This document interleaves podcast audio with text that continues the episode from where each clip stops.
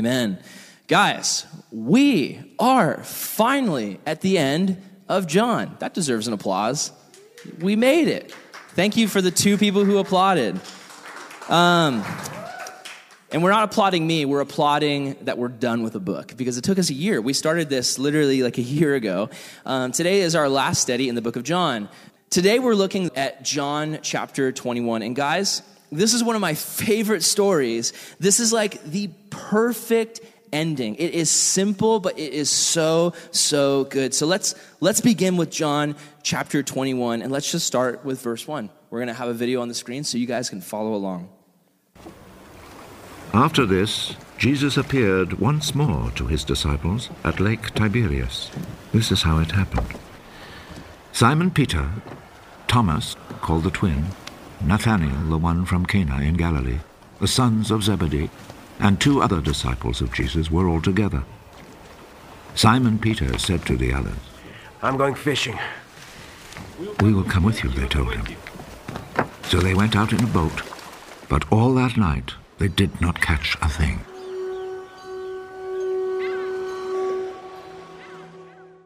Have you ever in your life felt trapped? Like in a situation where you could not get out? You know, recently I trapped a mouse. Or sometimes on Wednesday nights, you guys leave the door open. You know, you go into the backyard and you leave the door open and you don't close it. And that's okay. It's just that mice overrun our house every single time. So, you know, if you guys want to pitch in and buy me some mouse traps, that'd be really helpful because it's your fault. But anyway, um, I still love you. Um, but uh, I put this mouse trap, it was a glue trap in the middle of my kitchen floor, and I put a little marshmallow on it. And the next morning, I go into the kitchen and there's this mouse, like I hear it struggling. It's like, like caught in the mouse trap. And then I walk in and I peek my head over the kitchen counter and the mouse just is like, like it stops and it totally just stares at me. And like I look at the mouse and it looks at me and I look back at the mouse and it looks at me. And then the mouse like then starts to like really try to get away. And I'm like, oh, this poor guy. Now, I'm not gonna like touch a mouse. Like I'm not gonna take my hand and like rip it off the glue trap. Plus, if I did that, it would probably rip out its like intestines and stuff. So this mouse is dead. You know, it's dying, and I want to make sure you know, it dies a good death. Like I tell Brooklyn, I'm like, there's this poor mouse and he's caught and I've got to kill him, babe. I've got it. Cause that's, that's the only thing to do. If I put him outside, he will literally get eaten by like an eagle or he will starve to death. So I've got to kill this mouse. He's trapped. So she's like, oh, that's so sad. And normally she hates mice, but now seeing this like little, like, you know, it's so cute and like it's got these big old like Pixar eyes and, you know, it's so fluffy I could die. It's just this cute little mouse now. It's helpless. So Brooklyn's like, okay, kill it, but do it in a good way. So I, I get a broom and I start sweeping it towards the door. I'm like, okay, this is good, you know, nice little smooth ride for this mouse, you know. So I'm like, I'm gonna get him over the door hunch though. So I kind of flick him and he goes, ah! and he flies out and he like hits his face on the rocks outside, the little pebbles in my driveway. And I'm like, oh, poor mouse. And I'm like, I don't want to kill him like right in front of the house. That's nasty. Like I got to get him farther out in the field. So I get the broom and I keep sweeping him. And every time I sweep him, he like tumbles and flips and like dirt and, and rocks are getting stuck to him because of the glue trap. And I'm just the whole time, he's like, why are you doing this to me? And I'm like, I'm sorry. You came in my house. It's the high school kid's fault. I'm sorry, mouse. So I keep sweeping him and every time he tumbles and he gets more and more dirt and, and I'm looking at him and he's like literally looking up at me like, just kill me. Like, this is terrible. And I'm like, I'm so sorry, Miles. I don't know what to do. And then I look over and I see this giant tree stump, and I'm like, oh, I gotta do it. So I get this giant tree stump and I hold it over the mouse and I drop it on the mouse. Just. Then I lift it off. The mouse is still alive. He's got his, his hands up and he's like, why? Why would you? Like, that's. Like, uh, I like shed a single tear. Like it was the worst thing I ever had to do. I picked up that tree stump again and I dropped it again and I put my foot on it and I just pushed it down.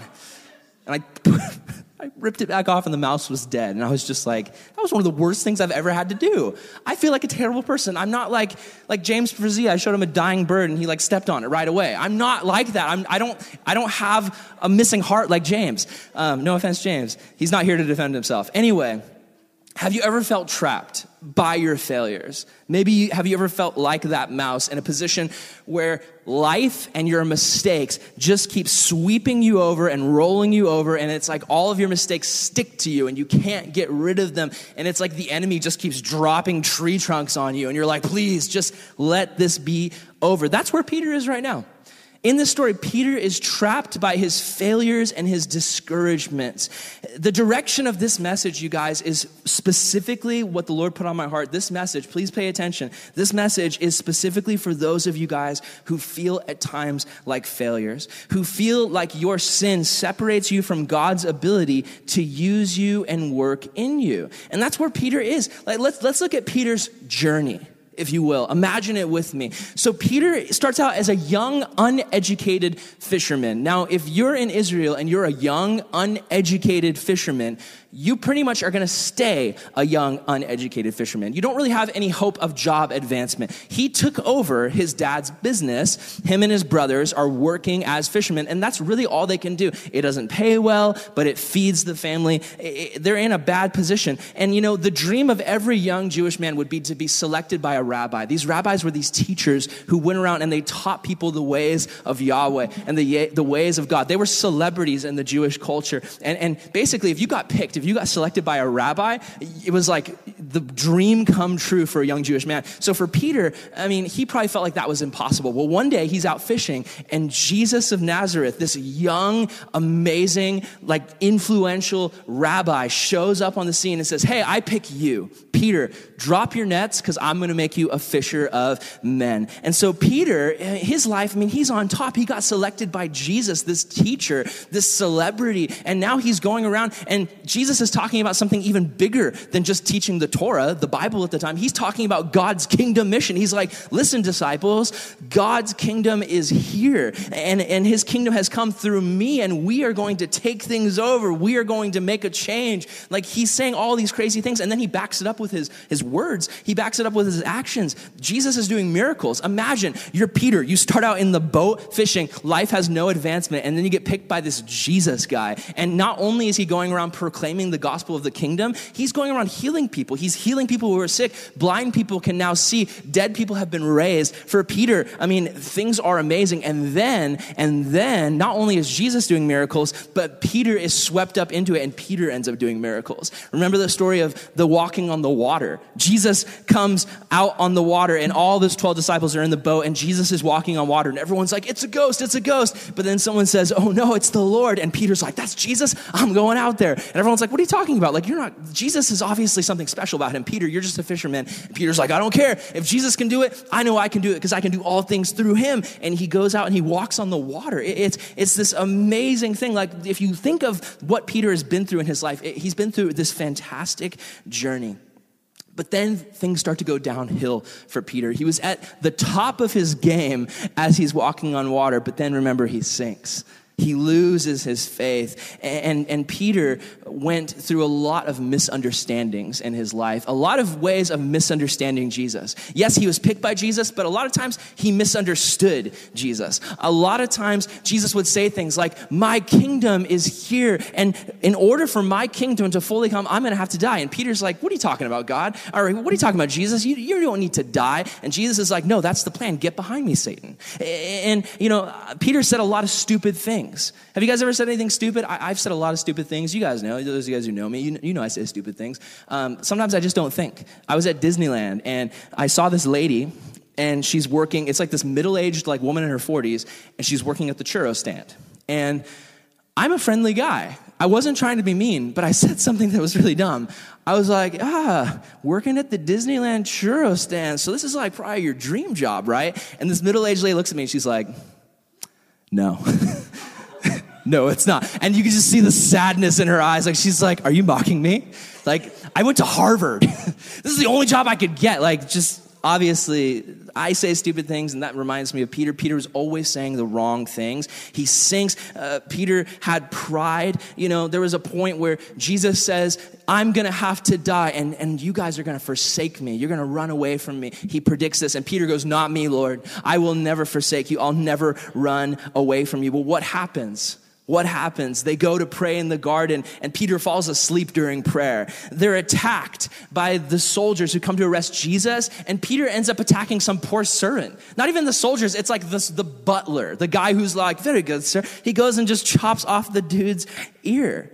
And then all of the disciples run and hide, including Peter, who said, I will never forsake you, Lord. And then, while Peter's hiding, while P- Peter's being a coward, they come up to him. The, the, the temple servants come up and they say, uh, Don't you know that Jesus fellow? And, and Peter says, No way. And he starts cursing. He starts swearing. He's like, I don't know that Jesus guy. I don't have anything to do with him. And he denies him three times. Peter was a man who had an incredible journey of faith where he got to the top of the world, but now at this moment, he feels like he's at the bottom. And yes, Jesus has come back. But Peter feels like even though Jesus is starting this new work, yes, Jesus died on the cross, Jesus is resurrected, but Peter feels like God is finished with him. You know, in my shed out in the backyard, I've got tons of items that I haven't quite thrown away yet, but I'm never to use. Like, they're just sitting in bins and drawers. They're eventually to get thrown away. They're, they're broken. There's really no use for them. It's just that I'm kind of holding on to them. That's how Peter feels. He's like, Jesus hasn't said, get out, Peter, but he's not to use me. I'm broken. I've messed up too much. Maybe you felt that way.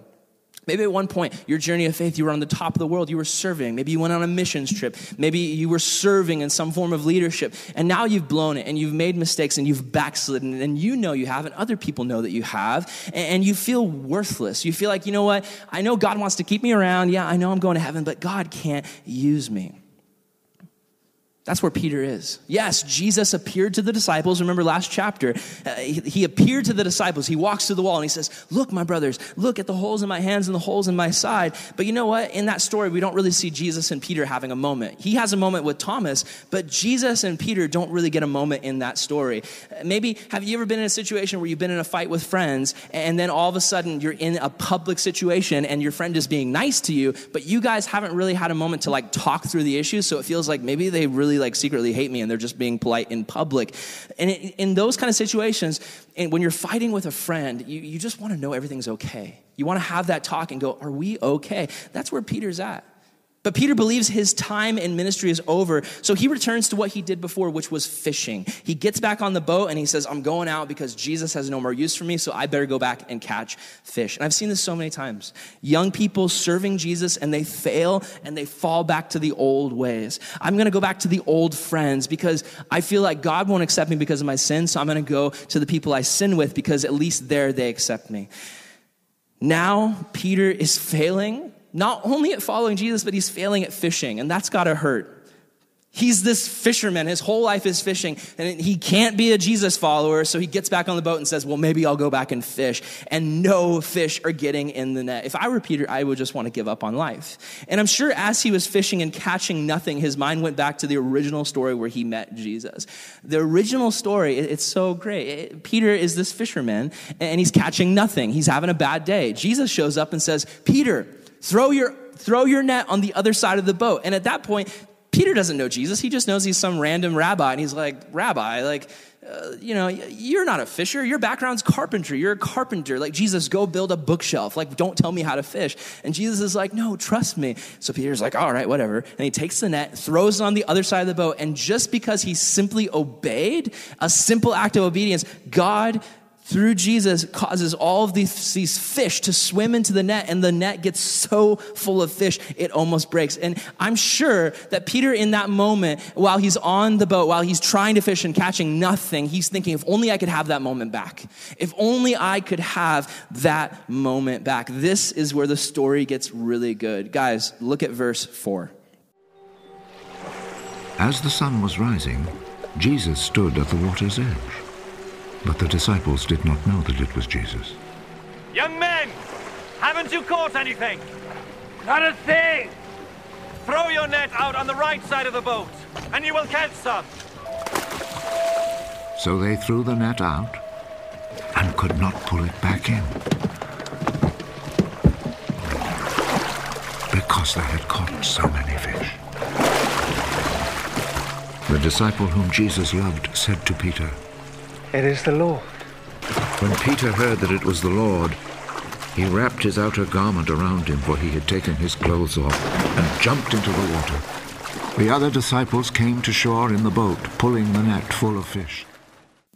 I love this. Guys, this story is so beautiful. There's so much symmetry. There's so many callbacks to earlier moments in Jesus and Peter's story. This story is really, eh, the other disciples are in it, yes, but I really think this story is Peter's redemption story. That's just the way that Jesus works. The way that Jesus works here is so beautiful. You know, my wife is one of the best gift givers I have ever seen. Like, me, when I give a gift, I just go to the store and I'm like, eh, what does the person want? Like Starbucks gift card? I don't know. I'll get him something. My wife, some of you guys have received gifts from my wife. My wife gives like these like like perfectly crafted gifts with special items, like things that she knows that people love, like something from a band that they love, or, or a TV show that they like, or, or food that she knows that they love. Um, sometimes my wife will prepare a gift that has a special callback to like an inside joke or story between her and the other person. And that's really what Jesus is doing. What he's doing is Jesus is giving Peter this perfect gift that calls back to earlier moments in their life. Think about it. The first thing is the fishing story. We just talked about it. This is a repeat. Like it's it's the same thing. It's it's the net and nothing is being caught, just like the first day that Peter and Jesus ever met. And Peter's reliving and he's like, if only I could have that moment back. And Jesus is like, I have prepared something for you. I have prepared a feast of grace and mercy for you, Peter. It's it's amazing. He's on the boat and, and Jesus is on the shore, and it's this mysterious figure, and he's off in the distance, and they don't recognize his voice. And it's like, hey, have you guys caught anything? And that's, that's really annoying. Like, imagine you're a fisherman, you're trying to do your job, you're out on the boat, and some guy on the shore is like, hey, caught any fish? And he's like, like clearly you can see that we're struggling. Like cl- clearly you can see we haven't caught anything. Like you're just like, come on, man.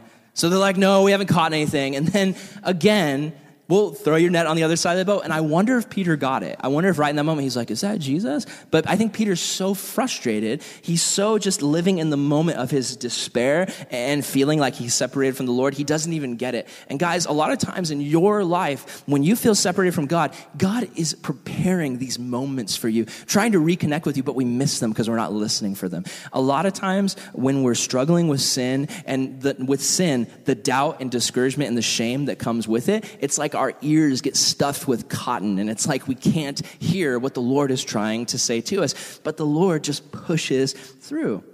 He gives them that instruction put your net on the other side of the boat. What's he doing? It's, it's like a reboot.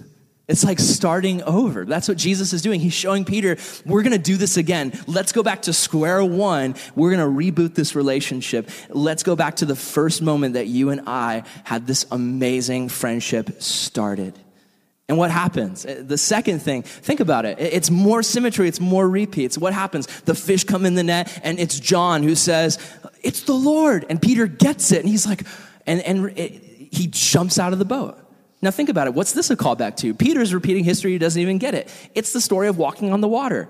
And they see Jesus walking on the water, but everyone goes, it's a ghost. But then one of the disciples, I think John, says, no, it's the Lord. And Peter's like, I'm getting out of the boat because he loves the Lord so much that he just jumps out and he walks on water. In this story, he's the first guy out of the boat. As soon as he knows it's Jesus, he jumps out, dives in. Peter is repeating history without even knowing it. And it's just, it's so beautiful. Even though Peter is defeated, we can see in his response to seeing Jesus that he has this fierce passion for God. And this has always been what God looks for not our failures, but our heart and passion for Him. He sees past our failures and he looks at the heart. How do you feel about him? It's this beautiful picture, uh, the boat and the shore and the gap between the two men. Uh, think about it. The ocean represents the separation between the two of them. And through Jesus, we can go past the gap and separation between God and us. He created this way for us, like Peter, to jump past the, the chasm and the gap. No restrictions. I love that. Our sin can't separate us. Dave Hunt says the more clearly we see the infinite gap, the chasm between God's glory and our sinful falling short thereof, the greater will be our appreciation of His grace and love in bridging the gulf to redeem us. And the story gets even better in verse 9. Turn there with me. They were not very far from land, about a hundred yards away. When they stepped ashore, they saw a charcoal fire there with fish on it and some bread.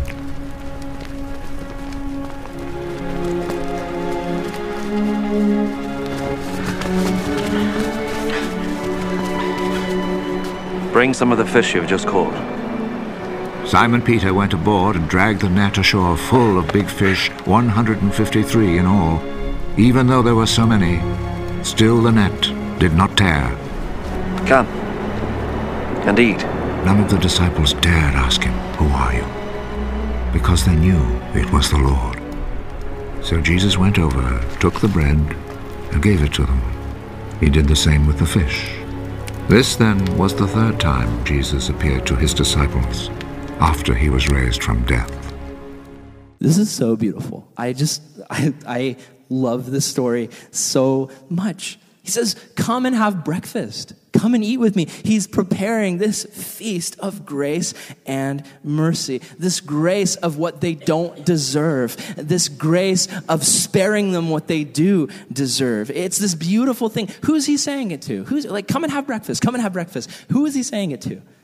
Disciples who have abandoned him, guys who've left him out in the garden to be arrested. Do they deserve this at all? Do they deserve this meal? No. They, they abandoned him and they doubted him and they left him. Imagine that you're at school and you're walking out uh, during lunch on, on the courtyard and, and some really terrible students come and they, they push you down on the ground. You've got your friends with you and they push you on the ground and they start throwing things at you and they start calling you names and they start calling you terrible things. And you turn to your friends. You know, you've got six of your friends with you, like enough to handle these three bullies. And, and, you're just like, what the heck? Like, why are these people picking on me? This makes no sense. And you turn back to your friends and they've gone. They've left you. They completely ran away when they could have helped. Now, if your friends did that to you, the next morning, would you say, hey guys, meet me, meet me at my house in the morning? I made you breakfast.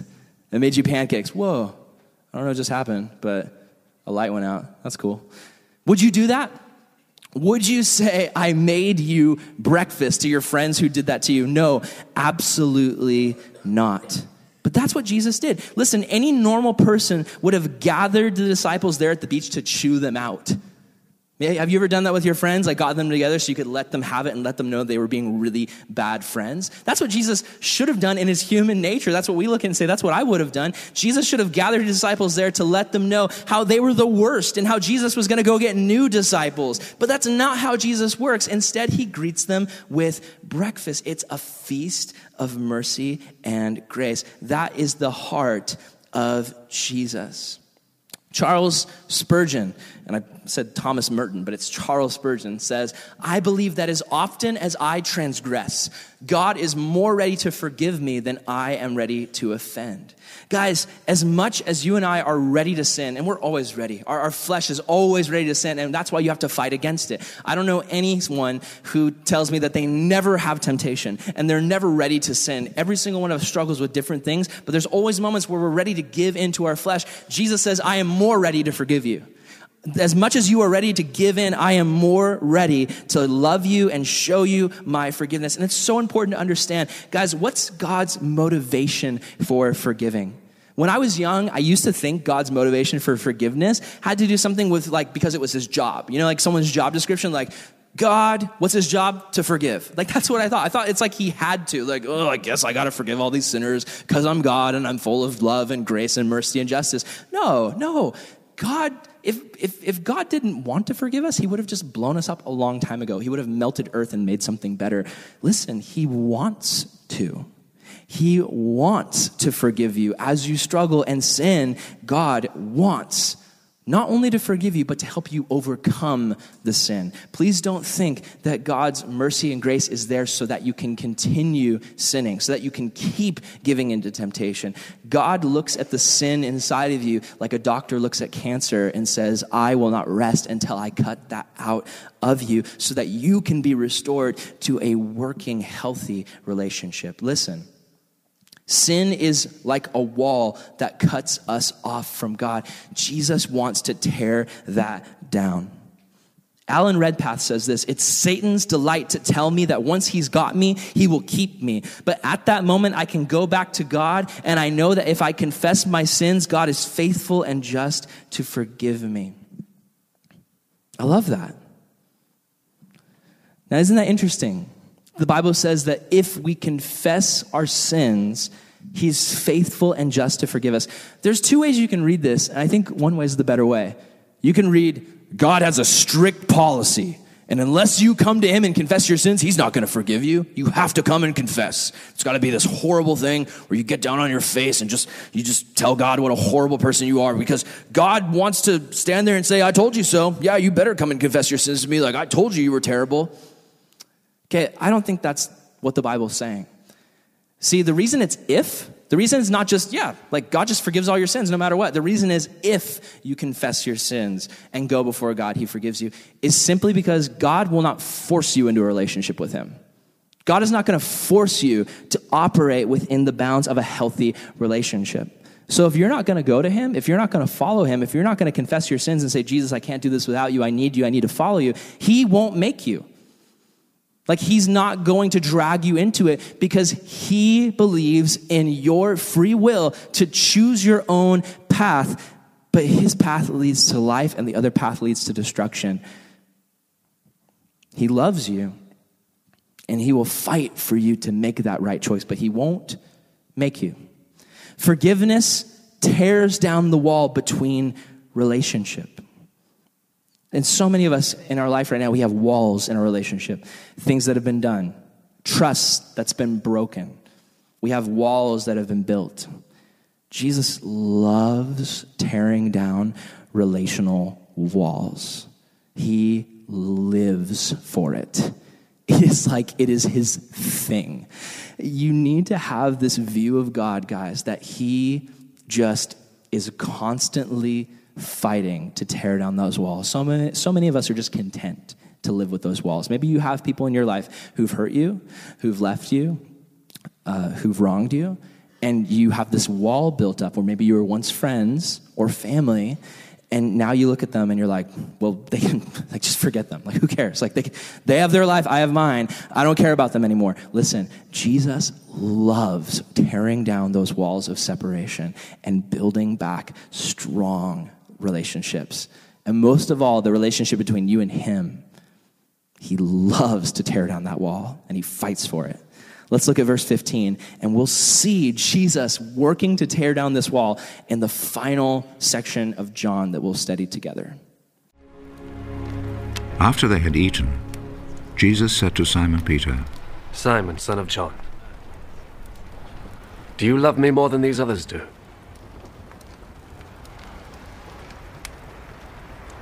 Yes, Lord. You know that I love you. Take care of my lambs. A second time, Jesus said to him, Simon, son of John, do you love me? Yes, Lord. You know that I love you. Take care of my sheep.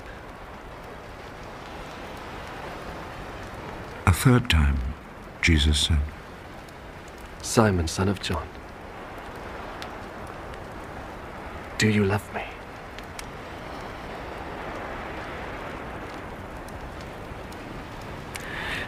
Peter became sad because Jesus asked him the third time, Do you love me?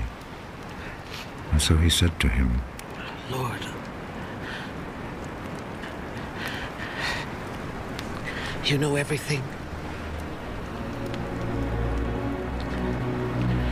You know that I love you.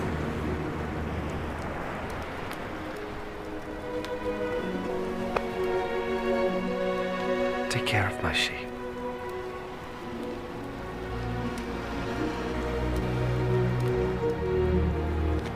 I am telling you the truth. When you were young, you used to get ready and go anywhere you wanted to. But when you are old, you will stretch out your hands, and someone else will tie you up and take you where you don't want to go. In saying this, Jesus was indicating the way in which Peter would die and bring glory to God. Then Jesus said to him, Follow me. Peter turned round and saw behind him that other disciple whom Jesus loved, the one who had leaned close to Jesus at the meal and had asked, Lord, who is going to betray you? When Peter saw him, he asked, Lord, what about this man?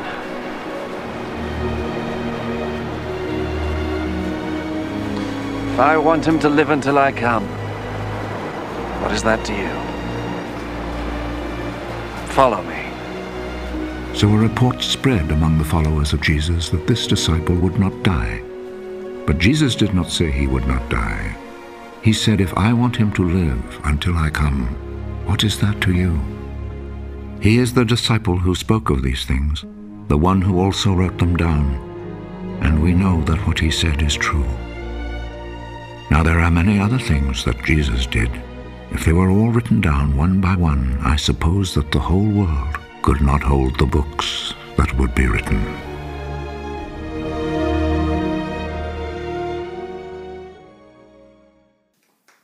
So there's the end of John. It's not the end of the study, though. like, don't leave. There's still, still some time. Guys, it's such a powerful scene. Like, this is to me one of my, like, the stories in the Bible that's the most precious to me. I love it so much. It's such a powerful scene. I want to just go back and unpack the whole thing with you. So Jesus is sitting around the fire, and I think the way the actors did it, just they portrayed it, they acted it so well. It, just it, shows the weight. Like they're all sitting around this fire, and it's just like, I mean, sometimes at home fellowship it can get awkward. Like I remember uh, on Friday we were doing home fellowship, and we're sitting around the couch circle, and we're asking people like, "So what has God shown you?" And like, no one wants to be the first one to talk, and it's like heavy silence, and it's like, "I love the Lord, but I don't want people to know." like, I don't know, I don't know how that is. It's just awkward to be the first one to talk. In this moment, like, it's so awkward. They're sitting there, and, and Jesus looks back the first question, and he says, "Peter, do you love me?" And in, in your Bible, in the New King James, the, the video actually rendered it in the Good News translation. In your Bible, Jesus asks, Peter, do you love me more than these? What's he saying? There's a couple different ways to look at it. He could say, Do you love me more than these people love me? Looking at the other disciples, like, Peter, do you love me more than these guys love me? He could be saying, Peter, do you love me more than you love these other disciples? Or some scholars think he's saying, Peter, do you love me more than these? And he's pointing to the fishing boat and the net, kind of saying, Peter, do you love me more than your old life? But, you know, I don't actually believe that's accurate. I think the first interpretation is right. I think what he's saying is, I think it's, it's, it's this callback to when Peter said to Jesus, Lord, all these other disciples will forsake you, but you know I won't. You know that I love you, Lord. You know that I am the faithful one. You know that I am the true one. Because think of how Peter responds. Jesus says, Peter, do you love me more than these? And Peter responds, Yes, Lord, you know I love you. Emphasis on the I. Yeah, Lord, I mean, you know that I love you. I'm Peter, I'm the faithful one. So think about it. It's this callback to that original claim, Peter's prideful claim that he would be the one that never forsook him. And imagine that awkwardness. Like, how would you feel if you were sitting in a circle of your friends and Jesus looked at one of your friends and was like, Do you love me more than these people in this circle do. And then your friend's like, well, yeah, you know that I love you the most. That's awkward. That's a weird situation to be in. And Peter doesn't pull, or Jesus doesn't pull Peter aside for this private moment. He does it in front of the rest of the disciples. He says, Peter, do you love me more than these other disciples do? No, why would Jesus ask? Is this legitimate? Like, does Jesus want to know? Is Jesus like, I'm wondering who loves me the most? Peter, is it you? Are you the one who loves me most? Are you my BFF? Jesus knows. So, what Jesus is doing is he is addressing Peter's pride. He's addressing that moment where Peter said, I know all these other jerks are going to forsake you, but I won't. What happens? Peter runs away just like everyone else, and he even forsakes Jesus more than all the other disciples. He denies Jesus three times. So it's this heavy, awkward moment. Jesus is saying, Peter, do you really love me more than these? Do you really love me? It's, it's this moment where I can imagine all the other disciples are looking and they get it. Like Peter doesn't get it. Peter's an airhead. He's like, Yeah, of course I love you. I love you more than everybody. And the other disciples are, they know what Peter did and they're like, Oh no. This is going to get gnarly. Jesus is going to unload on Peter. Jesus is going to get nasty with Peter. He is going to just attack him with his words. But is that what Jesus does? No, look, Jesus asks him a second time Do you love me? Do you love me, Peter? He doesn't say more than these. He says, Just Peter, do you love me? Now, a lot of times when someone accuses us of something, we'll defend ourselves. How many of you guys do that? Someone accuses you, your first instinct is you want to defend yourself. Anybody? I'm there. Someone accuses me, like, I want to go straight to a defense. So, someone asks you, like a friend or your parents or your boyfriend or girlfriend, do you love me? I feel like you don't love me. I feel like your actions lately show that you don't love me. Our first instinct is to be like, yeah, of course I love you. And we start listing what we've done. Well, yeah, of course I love you. I, I, I cleaned this thing for you and I picked up my room and, and I did my homework and, and I took you on a date. Like, yeah, we immediately go to the defense. I've done this, I've done this, I've done this. Here's what's significant. Jesus says to Peter, Peter, do you love me? Peter doesn't have a defense because he's so broken. Peter doesn't say, Well, Lord, you know I love you because I've healed people in your name and I followed you. Uh, all he says is just like, Lord, yes, I love you. Like, you know I love you. You know I love you. Like, you know everything. That's really only his defense. He just says, Jesus, you know everything. You know that I love you. Listen, if Jesus were to ask you, Do you love me? What would your response be? What evidence would it be that you would have to show for your love? Would it be, well, Lord, I go to church. I'm here on Sunday. Eh, I love you. Or, or I grew up in a Christian home, so, so of course I love you. I kind of have to. Oh, oh, listen, Jesus isn't making like a sentimental remark. He's not like, I really just want to know that you love me, Peter. That's not what he's doing. He's asking a question that demands a decision. Because Jesus said before, if you love me, you're not just going to hang out with me. You're not just going to tell me that you love me. You will obey me. You will keep my commandments. Guys, proof of love is in obedience. What's our proof when Jesus asks? Is it, yes, Lord, uh, of course I love you. Uh, just the other day, I, I, prayed for 12 hours and I finished reading 70 chapters of Leviticus, and it's such an interesting book, and we're obviously faking it when we say that because Leviticus is gnarly. I finished it for my devotions, it's gnarly. Listen, God, if you're here today and you're, you're making excuses, like, oh, God, of course I love you because I did this, I did this, I did this, Jesus would look at you and say, I never asked you to do any of those things. I never asked you to read Leviticus. I never asked you to pray for 10 hours. That's just religion. You can fake that. Guys, it is so easy to fake religion. It is so easy to fake your relationship with Jesus, but Jesus wants to know, are we really in a relationship? Are you following him? That's why he asks a third time, do you love me? And guys, that one must have hurt Peter so much. That must have felt like a dagger through the heart. When Jesus said the third time, Do you love me? Imagine the tension in that moment when he asks the question the third time. Listen, I feel bad for Peter because Jesus already said it twice already. Peter's probably like, Please don't ask again. Please don't ask again. Please don't ask again. He's probably thinking, Jesus, don't you believe me? Like, why are you asking again?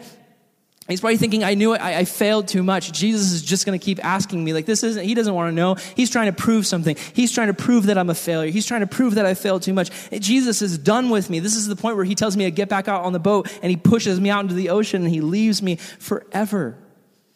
I mean, the first question seems like it could be a compliment, like, hey, Peter, do you love me more than these guys? The second question uh, seems like Jesus might be annoyed with Peter.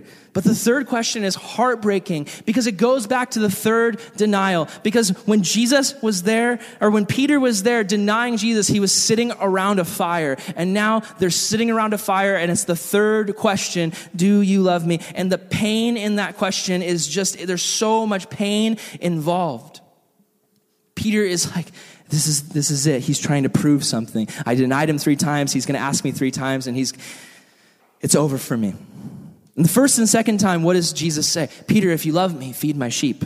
Love my church. But now it's the third time, and Peter's probably thinking, you know, the other shoe is about to drop. Jesus is about to say, Well, Peter, if you really love me, then why did you deny me? Why did you let me get arrested? Why did you let me die on a cross? Peter, you're the worst. But is that what Jesus says? No. What does he say? He looks at Peter and he says, Peter, feed my sheep. Peter, don't go back to your old life. Peter, follow me. You see, listen, it was painful for Peter in that moment, but what Jesus was showing him is he wanted this moment to define him, not his denials. He wanted this moment of three questions and three answers to define the rest of Peter's life, not the three denials. And it's so good. It's so brilliant. It's so beautiful. This undeserved breakfast. Jesus is like a brilliant chef preparing a beautiful feast of grace and mercy. What is Jesus' motive for even doing this? It's relationship. Notice here that what Jesus is concerned about is Peter's love. He's not grilling Peter on a list of his failures. Peter, why did you deny me? Why did you leave me? Why did you forsake me? Jesus is only concerned about the status of the relationship. He only speaks of love. And I think that's what some of you here need to hear. Maybe you're sinning in some way. Maybe in your life there's been some abuse of drugs. Maybe there's been some abuse of alcohol. Maybe there has been some, some decisions you've made in your relationship with your boyfriend or girlfriend that have led to sin and you feel trapped in that. Maybe for you it's pornography. Maybe for you it's partying with the wrong crowd and every time you're with them, even though you have fun, you get sucked into a world of rebellion and sin. Maybe for you it's you're just so sick of your parents and, you just want to get out of their house and graduate and just leave and be on your own where you can do what you want. And there's this spirit of rebellion where you don't want to listen to the Lord and you don't want to follow Him. Listen. If that's you here today, Jesus is not looking for a long, awkward conversation. I know how much some of you guys hate that. Those long, awkward conversations where, where, where he wants to drag everything out. He's not looking to grill you and make you feel bad and bring up all your sins and put them in front of you. Do you ever get a fight with someone, and maybe your parents or maybe a friend, and what they want to do is they just want to sit there and drag out all of your dirt. They want to say, let's talk about all the stuff that you've done that's wrong. Let's, let's talk about it. We need to talk about it. Listen, Jesus is more concerned with restoring you to a right relationship with Him. If you feel distant, if you feel separated, and you look at Jesus and you're like, man, he must hate me. No, he looks at you and he just says, listen, I just have one question. Do you love me? Do you love me? Do you love me? Because I love you. Charles Stanley says, when we stray from his presence, he longs for us to come back, like a shepherd wants the sheep to come back home. You might be here and you might think, well, I don't, I don't hear the Lord speak anymore. I don't hear his voice. He doesn't speak to me. Listen, this is just, this is really basic, but it's really good to think about. If you're a sheep and you have a shepherd, if you're next to him, can you hear his voice? Yeah. If you wander far away, isn't it harder to hear his voice? It's really basic, but really true. And listen, if you're here today and you can't hear the Lord's voice, it's not because he left you, it's because you wandered away. Now, here is amazing. Here's what's amazing about Jesus. Jesus is amazing because he doesn't just say, like, I know a lot of people, I even know pastors. I know some pastors. Sometimes I talk to other youth pastors and we'll bring up a, a kid in their youth group who's struggling and who's left. And they're just like, yeah, if that's what they want to do, like, they can do it. Like, forget them. Like, if they get their head screwed on straight and they start following Jesus, then they can come back to youth group. But for now, just like, I don't care. Like, they're in sin. Like, just, I, I've talked to people sometimes who have that heart. I personally don't agree with it. Because I look at Jesus' heart, and, and, what Jesus does is, as the good shepherd, he doesn't say, Oh, my sheep wandered off. Forget that sheep. I've got 99 other sheep. No, the Bible says that he is the good shepherd who leaves the 99 to go after the one. In this moment, you need to know that if you're here today and if you are dealing with lost sheep syndrome, if you've wandered away from the Lord, through even this message, the Holy Spirit is speaking to you, saying, I am running after you. I am the good shepherd shepherd who is chasing you down because I love you and I want to restore you to a right relationship. In this moment, Peter has found forgiveness. Jesus has invited him once again to follow. What does he say? He says, Feed my sheep. It's a beautiful thing that the good shepherd is inviting Peter into the shepherding business because Peter was the ultimate failure and he's being given the ultimate privilege. If you don't understand the significance of this, what Peter is, what Jesus is saying to Peter is, Peter, I want you to pastor my church. I want you to be the leader. I want you to be the one to lead the church after I go back to heaven. I want you to be the leader. I want you to feed my sheep. Peter had given up. I remember when I was on the basketball team at Calvary, eighth grade. Yeah, you better laugh because it was pretty pathetic. I was on the basketball team and I was so bad that, like, literally, I touched the ball twice the entire season, eighth grade basketball, twice the entire season, shot once, missed, because I, and I, and I also aimed for the other team's basket. So just, just terrible. And I, at, had gotten to the point where I had failed so much that I just completely gave up and I showed up to my basketball games and I just went straight to the bench, sat down, and I got a book out and I just read a book. I was that weird kid who just like, it's like, why is he even on the basketball team? My parents made me. I hate sports. I was that guy. That's where Peter is. He's given up. He's like, I am just going to go and fish. And uh, if I'm lucky, I might even catch one fish, but I'm such a failure that I'm probably just going to die out on this boat. Peter says, Get off the bench. Peter, I need you in this game. Phillips Brooks says, You must learn, you must let God teach you that the only way to get rid of your past is to make the future out of it. God will waste nothing. Peter goes from being a fisherman to a fisher of men, back to a fisherman, and then to a shepherd. See, Jesus used all of his failures and past experiences to grow him into he, who he is now. Listen, if you're here today and you have failures that you hate thinking about and you hate acknowledging, God can use everything the enemy ever meant for evil in your life for good. That's where Peter is. He takes it to heart. Peter wrote this beautiful verse later on in his life in his old age. He wrote this verse uh, in First Peter that goes, Shepherd the flock that is among you. You can see he got that heart of a shepherd from Jesus. He held on to it. That's actually the verse that convinced me in Brooklyn to stay here. We wanted to move when we were offered the position uh, to be junior high. When I was offered to be the junior high pastor here, I was planning on moving to Maine. And ironically, I was going to work on a fishing boat. Can you imagine me on a fishing boat? I would have died like in two weeks. So is the Lord. Um, but we were looking at the Bible and we were praying and we read in First Peter, shepherd the flock that is among you. And we looked around at you guys, some of you guys who are seniors, you guys were uh, only in seventh grade at the time. And we, were, we just felt like, you know, this is our flock. Like, this is the, these are the kids that we've been with since they were in elementary school. We've been counselors in junior high. Like, this is where God wants us. I love the heart of the shepherd that Peter gets, and it's a heart that I try to hold on to today. Guys, Jesus is so merciful, giving responsibility to someone who does not deserve it. I mean, can't you just see a scene where if Jesus was more human, if Jesus had the flesh like us, he would have concluded that Peter was not fit to lead? Uh, I remember for me, when I was a kid, I, I, went on the Star of India. Many of you guys know this story, uh, but I went on the Star of India. It's this boat out in San Diego, and we did this like role play thing where we pretended to be like pilot, pirates or sailors or something. It was a field trip.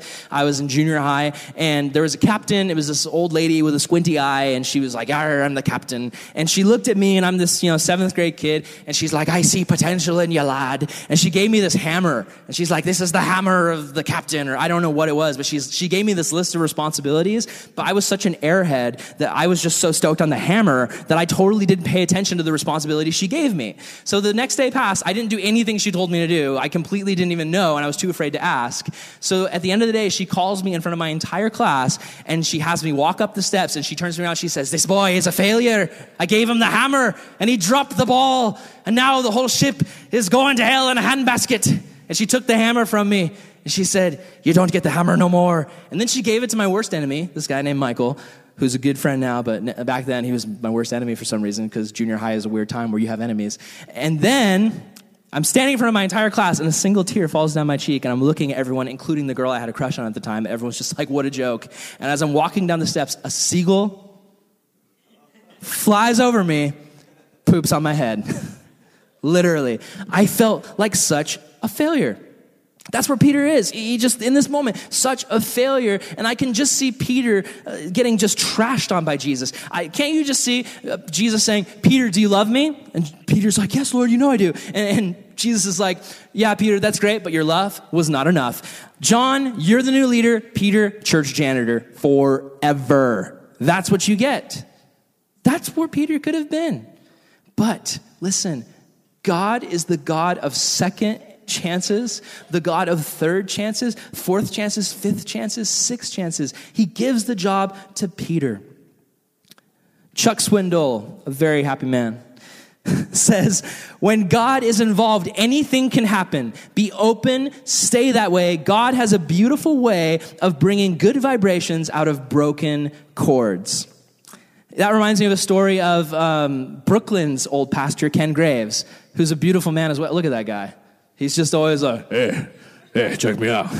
That's actually what he sounds like. This is, this is what his voice sounds like. I'm going to do a perfect, perfect impression. And if you don't believe me, look up Ken Graves on YouTube and you'll see. the utter contempt that I had for the man who suffered under the fury of the wrath of God. Yeah. That's Ken Graves. One time I was out with Ken Graves, no joke. We're In and Out. The dude gets four double doubles and four animal style fries. And his daughter's with him, so I'm like, so Ken, Pastor Ken, is that like like two burgers for you and two burgers for your daughter, or like three for you and like one for your daughter? And he goes, No, all for me. It's all fuel. That's what he said. He says, I, bur- I put it in and I burn it off. And I was just like, oh my gosh, Ken. So here's another Ken story. One time, Ken was at his church in Maine, where Brooklyn's from, and he's leading worship. And he is playing the guitar furiously. He's a man, he just strums so hard. He's like one of those guys who's just like, like just, he's one of those guys. And he's just strumming so hard that one of the strings breaks. Now, normally when you're a worship leader and your string breaks, what you do is you try to go on without it. You know what I mean? You try to fake it and you, you try to just keep playing with like the chords or the strings that you have left. Not Ken. Ken can, he's like playing, strings breaks, and he goes, just stops worship in the middle of the song, and he points out to his the people in the crowd, and he goes, Do any of you have a knife? And like every man in the church holds up this giant knife. Their church is gnarly. If you want to be gnarly, go move to Maine and go to Ken Graves Church. And then he goes, Do any of you have a clean knife? and like half the guys put their knives down. So then he grabs the knife and he, like in the middle of his worship set, does the hard work of fixing and repairing his string, and then he goes back to being worship, uh, leading worship. Why do I tell you this story? Listen, listen, there's a connection. A lot of times in your life, you might feel like if you're serving God, you're, you know, think of, you know, Ken Graves, just imagine him like God. And, and, and you're part of the family of God, the guitar, you're one of the strings. And, and God is using you, but then you break. You sin. You make a mistake. And a lot of times we feel like, well, now God can't go on without, like, God's just gonna have to go on without me. Like I'm worthless. Like just keep playing, use the other strings. I'm a failure. Just tear me off of the guitar, throw me in the trash because I've sinned. Listen, God will stop everything to work on fixing you because He doesn't want to go on without you. He loves you. He doesn't want to go on with His mission without you. He will drop everything to come and rescue and repair you and restore you. Isn't that wonderful, guys? I love this story. Listen, some of you guys here may be holding back on following Jesus right now. You might have a million excuses. You might think my sin is too great, my problems are too large, my doubts are too deep, my fears are too full. Listen, you're missing out.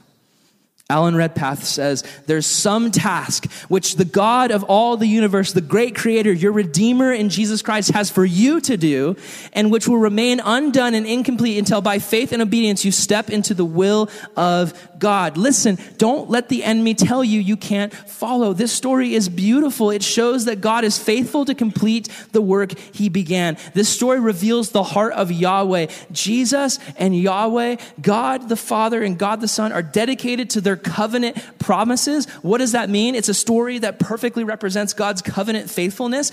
What's a covenant? It's God's partnership with humans. Since the beginning, God doesn't just make humans and say, now just live in my world and then die. No, he says, I want to partner with you to do great things. And with Adam, he made a covenant, take care of the garden. With Noah, he made a covenant, take care of the new world. Uh, with Abraham, he made a covenant. I'm going to use your family to bless many nations. With David, he made a covenant. Through your family will come the Messiah and the King. All of those people failed. All of those people dropped their end of the covenant. Peter, God makes a covenant with him. Jesus says, Join me, be my disciple, work with me. I have jobs for you to do. Peter fails, and yet Jesus picks him back up. That is God's covenant faithfulness. God continues to partner with humans he knows will fail. He compensates for their failure and is able to move the story forward in spite of themselves. This story is like a snapshot of the heart of Yahweh, and I love it so much. Listen, Jack Hyles, another very happy man, says, Failing is not a disgrace unless you make it the last chapter of your book. Think about that. Failure doesn't have to be the end for you. Jesus says, let's work together. And Peter is so happy to receive that grace, even though he knows following Jesus will cost him his life. In verse 18, we see it. And it's so sad. He says, Peter, when you were young, you dressed yourself and went where you wanted, but when you're old, you will stretch out your hands and someone else will dress you and lead you to where you do not want to go. He's not talking about Peter getting old and having to get dressed to go into like a senior citizen's, like old folk home. They didn't have that back then. No, he's predicting the way Peter's going to die. One day they're going to put prison robes on him. He's going to be an old man who served Jesus all his life faithfully. What does he get in return? Crucified on a cross upside down. Imagine the agony the, Peter went through more pain on the cross than Jesus did. Think of that. Jesus is looking at Peter and he's saying, You are going to suffer. Now, this is what's so beautiful. This shows, this shows that Jesus trusts Peter. Because think about it. Before Jesus rose from the dead, Peter feared death. I told you last week the Jews didn't believe in resurrection from the dead. So Peter fears dying. And so even though he's prideful and says, I will never deny you, he runs and he hides and he denies. But now things are different because Peter has seen the resurrection, he's seen Jesus' full power. And so now he has no fear. He has total commitment. And Jesus gets this. And so that's why he says, Peter, feed my sheep, even though it's going to cost you your life. It's like Watchman Nee said Christ is the Son of God who died for the redemption of sinners and resurrected after three days. This is the greatest truth in the universe. I die because of my belief in Christ. Peter's description of death is not punishment. It's not Jesus saying, Because you denied me, now you're going to get crucified upside down, Peter. No, it's a privilege. And we don't think of it that way in our modern world where we want everything to be comfortable and cozy Christianity. But Paul says to live is Christ and to die is gain because he knows that we have a bulletproof soul. Nothing can kill our soul, only our body. It's like Obi Wan Kenobi says if you strike me down, I shall become more powerful than you can possibly imagine. It's true. The last quote for today is Elisabeth Elliot. Now, if you guys don't know, how, many of you guys know the story of Elisabeth Elliot? Anyone here? Such a rad story. So, Elisabeth's husband, Jim Elliot, and his friends, they were young guys, I think in their 20s or early 30s. And they decided they were going to go to this jungle to witness to this tribe that had never heard about Jesus. And they were so bold. These guys were so full of courage to witness for Jesus. And they knew that it was going to be risky. They knew that they might die. You know, that's exactly what happened. They landed their plane, and within minutes, they were all dead. They show up on the island, and these villagers come out, and they're like, who the heck are these white men on our beach? Like, what's going on? And they grabbed spears and they threw them at them and they, they speared them to death. Elisabeth Elliot and her, the wives of the men who died, instead of spending the rest of their life just angry at these villagers who did this to their husbands, what they did is they got in a plane. They flew to the place where their husbands died and they actually started a church there. They witnessed to the people who had killed their husbands. They brought them to the Lord. And Jesus has done a beautiful, amazing, restorative work down in that jungle. It's, that's, that's the gospel. Like forgiving the person who kills your husband and then starting a church there. It's incredible. Here's what Elisabeth Elliot says We want to avoid suffering, death, sin, ashes. But we live in a world crushed and broken and torn, a world God Himself visited to redeem. We receive His poured out life and begin, and, and being allowed the high privilege of suffering with Him, may then pour ourselves out for others. Guys, in conclusion, we finished John, but listen, the, the story of the gospel is still being written because God's not finished with us. You guys don't know, but you're the next chapter in the story. The mission is a world full of lost sheep who need the shepherd. What's the whole point of the series? We, we called this series a year ago Follow. Follow. Don't just be a Christian who comes to church, be a follower. Some of you have been lied to by the enemy. The enemy says you can't follow God, you're not good enough. He lists your sins in front of you, and you go, Oh, yeah, that checks out. Like, I've done a lot of bad things. I can't follow Jesus. Jesus tears up that list and he says to you, Forget that noise. He says, Do you love me? Do you love me? And you might say, But Lord, I've messed up. And Jesus That's not what I asked. Do you love me? Go, Lord, I- I've, I've, ru- I've ruined my chance. And Lord says, No, do you love me? Because listen, I love you. Lord, I'm down on the ground. I've sinned. Get up. Get up. Keep walking. We're not done. I have so much for you to do. Come follow me. Jesus, as we close the book of John, I pray for these students here who are coming from so many different situations, so many different struggles, doubts, fears, and sins. Help them, God, to know if they're down right now and the enemy's kicking them, and they feel like Peter, trapped. They feel like that poor mouse that I butchered. They feel trapped. Jesus, help them to know there's a way out, not just to go to heaven one day, but to live out the kingdom of heaven right now. To have a life that's full of excitement and danger, of risk, but with reward that's greater than anything ever. The reward of serving you, the reward of laying down our life for you, the reward of suffering for you, the reward of your eternal kingdom versus everything this world has to offer that won't last and is just shadows. Jesus, help us to follow you. I pray that you'd help them to get up. God, help them to be filled with your spirit right now. Holy Spirit, come into them, into their hearts, and fill their souls. Help them to feel your love, not your rejection. Help them to feel your power, not their own weakness. Help them to feel your forgiveness, not their own shame. Help them to realize that, like Peter, you are not finished with them. You have so much for them to do right now. Help them, even today, with their families and friends, to do it in your name. Help them to follow you today. We love you, Jesus, and we ask this in your name. Amen.